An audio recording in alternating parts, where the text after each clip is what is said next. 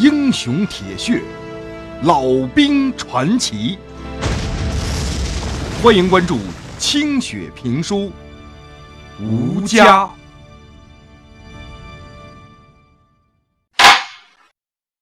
上回书说到，到处都是饥荒，到处饿死人的这个冬天刚刚过去，谢国牙就来找老旦，说是村里头的人。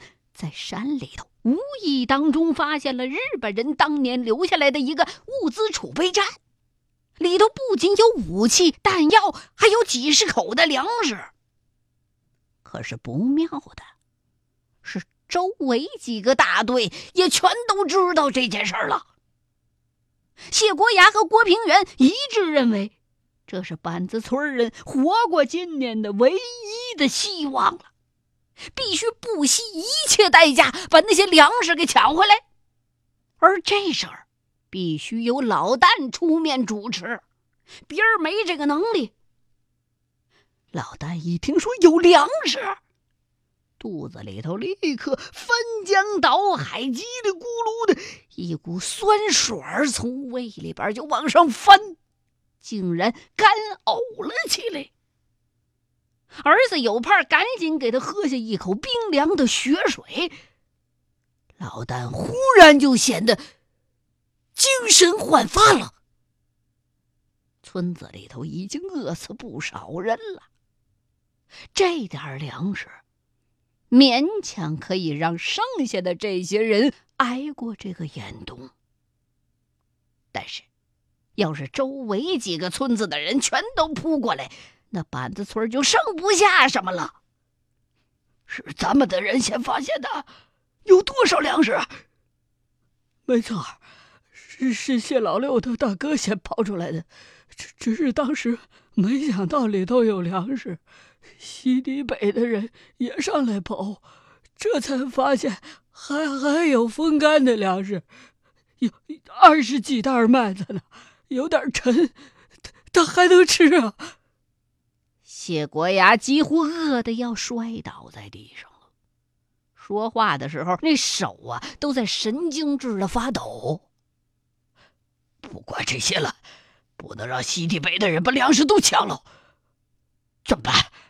让老鬼赶紧带人去打援，把枪都带上。但是，不到万不得已，不要朝人打。另外，剩下的人都去抢东西，粮食留下。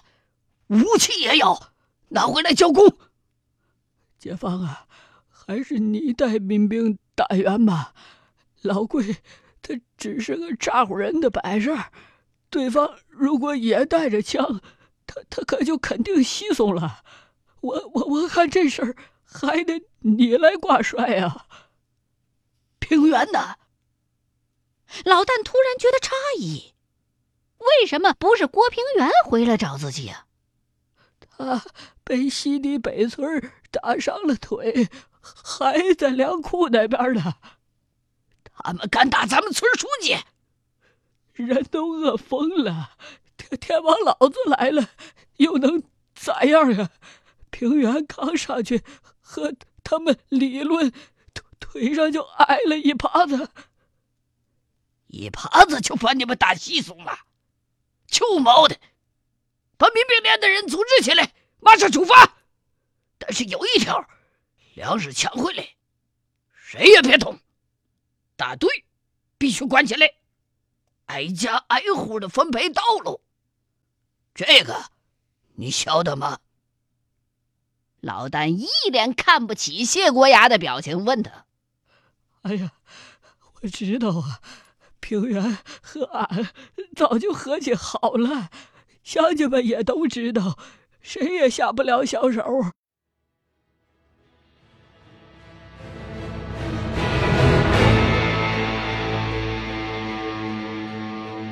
打援抢粮行动比老旦想象的要难得多。他没有想到，对方竟然有那么多人。那么多枪，老旦只带了三十多个民兵，二十几根步枪。面对着人家七八十条枪，真的有点头疼。不知道他们如何藏起那么些武器的。老大连忙把村里边的三十多个民兵分散在路边的山头上，都隐蔽好，没有自己的命令，不许露头。一见西堤北村的人马浩浩荡荡的过来，黑压压的一片，前头几个拎着枪的，左顾右盼，一脸的汗气，一看就是扛过枪的。老丹心里边有点毛，他倒不是自个儿害怕，而是担心民兵连这些从来没开过枪的笨蛋被吓得尿裤子。眼瞅着对面的人越来越近，老丹撑起一口气，拿过一条三八大盖站起身来，朝天就放了一枪，然后慢慢悠悠的起来说话：“西地北的人马，停下，请书记出来说话。俺是板子村的人。”叫老检法。西堤北的人群听到枪响，一下全愣那儿了，不少人慌得哗啦一声就散了。前头那几个扛枪的人反应特别快，瞬间就半蹲，做好了射击准备。一听到“老解放”这个响亮的名字之后，那伙人顿时叽叽喳喳的。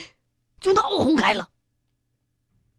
过了一会儿，一个和老旦年纪相仿的人站了出来，身子胖墩墩的，有半拉脸几乎都没了，连眼眶子都不全了，好像曾经被活生生的给扯下去一块似的。老旦一看就知道。这是炮弹弹片的创伤，自个儿大腿上啊也少了这么一块。就看那半张脸的人站好了之后，也冲这边喊：“好大的招牌！是当年淮海战场上打李庄的老大吧？是第三十八军的突击营营长老大吧？俺觉着还是老大好听点儿。”老旦对这声很熟，这人虽然已经毁了容了，远看根本看不出是谁来，但是这声他绝对听过。于是老旦就上上下下的打量着这个又矮又结实的人哎呀，忽然想起来了。曾经放过自己一马，又被自己在战场上刀下留情的那个钟文辉，不就是西堤北村的人吗？哎呀，这日子久了，竟然忘了这儿还有一老冤家呢。是钟大头啊！你个臭的没死啊！没死你不来板子村巡案？你这伤不是在淮海负的？还没拿刀砍你的脸，你这在哪儿光荣呢？和你一样，你是三十八军，老子是四十二军，咱们前脚后脚去的朝鲜。咱们书记带人走别的道了，这边俺说了算。你招牌既然亮了，俺在志愿军里边官没你高，战功也没你光鲜。可也是负伤残疾下来的，跟你一样也瞎了一只眼。乡亲们发现了粮食，不得不出来弄回去点。咋的？咱俩算二十多年的老交情了，要为这点粮食开枪吗？原来你去了四十二军呐！你们还替俺们解过围呢。客套话，吃饱了再说。既然是一家人。说话就不用拐弯了，老钟啊，粮食是板子村人先发现的，理应是有个先来后到的。你们打了俺们村的书记，现在又带着百十条枪过来，俺就带这么点人跟你们讲个理儿，还是占地方了吧？俺当年的军衔你是俺的上级，可是俺现在的军衔俺是你的上级。现在命令你们放下武器，也不为过分呐。要是还在部队，你的命令我自当服从。可是你我都是复员的农民了，也就不听你这套了。啥军衔不军衔的，俺从来没把这玩意儿当回事儿，不当吃不当喝的。这时候你不是也是饿的求的回种的吗？我告诉你，粮食是你们先发现的，这话不假。俺们村不赖这个。可是如今，你们村和我们村都饿死这么些人了，大伙都只差半口气了，也要讲个见者有份吧。在朝鲜，咱们潜伏的时候，一个冻土豆，一个半分着吃，也不论是谁的。哦，你没熬过这日子。一场仗你就光荣回国了。再说了，粮食是在山沟子底下发现的，那是咱两个村的交界。要按当年鬼子的管辖，那个地方还是俺们村的地界呢。俺带人来拿当年没打扫干净的战利品，这天经地义吧？俺本来只想带几个民兵过来的，可是乡亲们饿疯了，拦不住的。你既然出头了，就请你这个老首长给个说法。从咱老战友的情分上，从无产阶级团结互助的原则上，你就给俺们西地北人一个说法。粮食或多或少，俺们是要拿点走的，能熬过初春就行。听说你们郭书记讲了，那些粮食板子村自个儿都不够吃。西堤北村饿死多少，他管不了。俺当年听了你的话，伤好之后就参加了革命部队，也就是为了早点打完仗，让咱河南的乡亲们早点踏实下来，有口饭吃。如今那山洞里边明明是沉甸甸的四十四麻袋麦子，一百五十斤一袋，六千多斤的救命粮，你们就宁肯吃个囫囵饱？眼看着俺们西堤北村全村饿绝了，见死不救，是不是？钟文辉的理直气壮，让老旦心里头有点发虚。西堤北人如果没有粮食救济的话，必定厄运难逃。从去年入冬，他们就断了粮了。已经有不少户人都死绝乎了，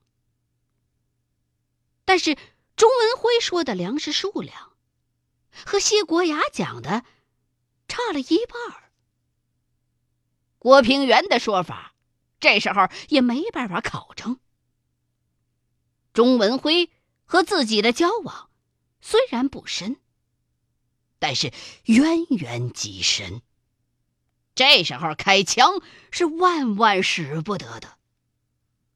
可是两边都饿得要疯了，僵在这儿也不是办法啊。你既然说粮食是俺们村先发现的，就还算讲理。你说有那么些粮食，俺不知道，大伙可以一块去看看。但是不能再动手。你们村上了俺们的书记，俺们上了你们几个人，大伙扯平了。你约束你的人，俺约束俺的人，大伙把枪都收了，拿回去，咱们一块去那粮食的地方。甭管有多少，俺们村分给你们点让大伙能多撑几个月，也算是俺们村的一份心了。你们要是硬抢的话，大伙就往死里拼！俺不能看着板子村的人到嘴的救命粮食废了，怎么样？钟文辉回头看看身后那些饿得摇摇欲坠的乡亲们，自己也感到一阵阵的晕眩。听到“粮食”这个字眼儿，他的胃里哗啦啦的就泛起了胃酸，引得一阵剧痛。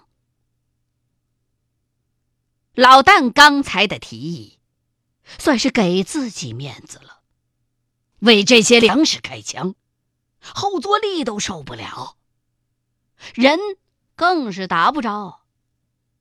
况且开枪抢粮的罪名，早晚逃不了公事的追究。中，就按你说的办吧。你的人也把枪全都收了。把枪全收了，二喜子，你们把枪都带回村里去。老蛋子，粮食不管里头有多少，咱们四六分。不行，顶多二八开。真按你说的四十四袋粮食，那就你们拿九袋，也有一千三百多斤粮，够你们顶一阵子的了。不行。俺们大队人比你们多，饿死的人也比你们多，这点粮食不够的，至少给个三七吧。俺们也不够，多了没有？要不就在这里打。老旦咬牙切齿。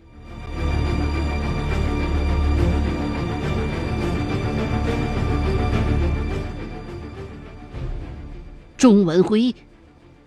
低头叹了口气，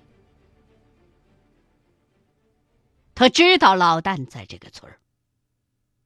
从自己回到西堤北村的时候就知道，可是却从来没想过去找他。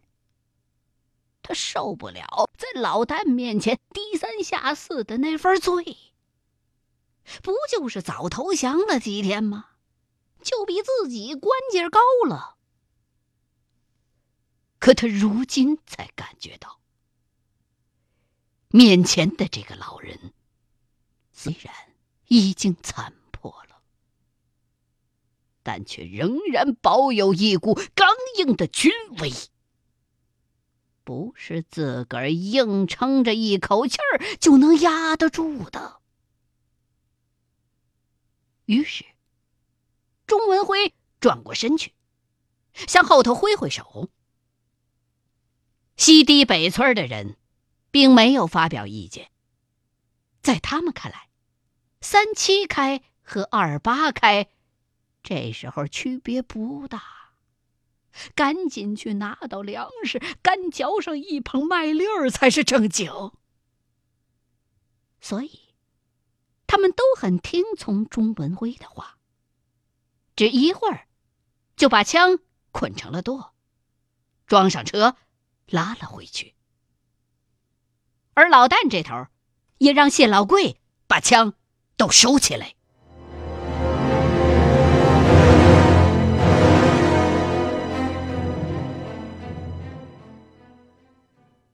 欲知后事如何，欢迎各位继续收听清雪评书《吴家》。